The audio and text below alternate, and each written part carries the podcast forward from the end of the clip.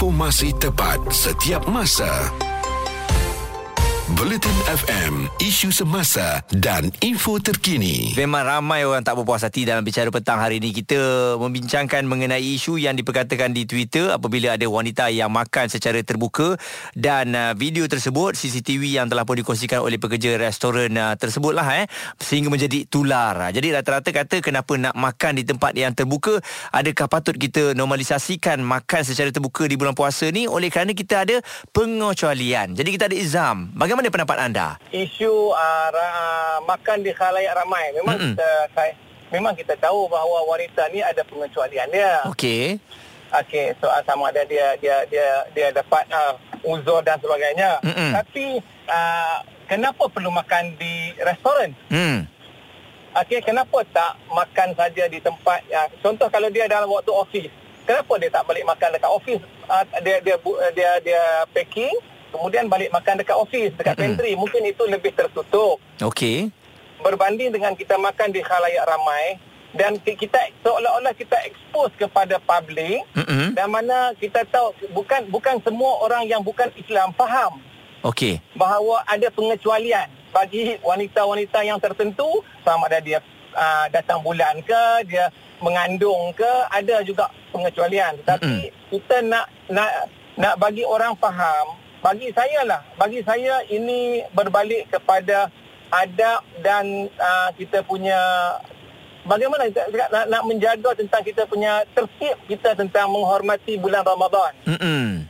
Kan? Ah, Kalau kita terlampau mengikutkan sangat perasaan kita uh, sebab mungkin dia kata eh tak ada salah. Siapa kata undang-undang boleh tangkap saya? Tak ada. Tapi kalau uh, kita tak memikirkan mengenai adab tu saya rasa ini yang kita boleh lakukan makan di tempat yang terbuka tu. Ya, me- memang dari segi perundangan kita kita tak salah. Hmm. Okey.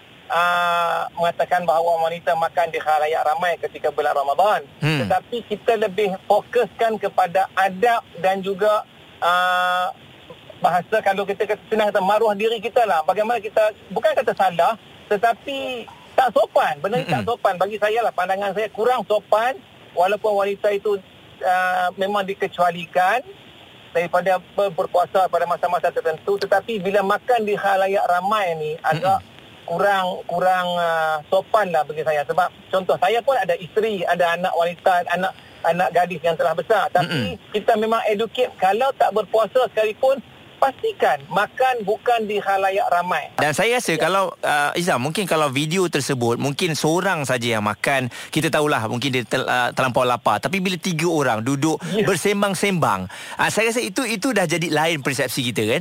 Ya betul betul lain persepsi kita sebab kalau betul okey contohlah kita kata uh, dia memang uh, uh, waktu dia waktu uzur dia Hmm. tapi adakah tiga-tiga orang sekali uzur Hmm. Okey dan yang kedua kenapa kalau betul-betul uzur sekalipun kalau betul-betul kelaparan sangat sekalipun kita makan dengan keadaan yang cukup agak pantas Betul. kemudian kita beredar Mm-mm. bukan berbual di restoran Ya.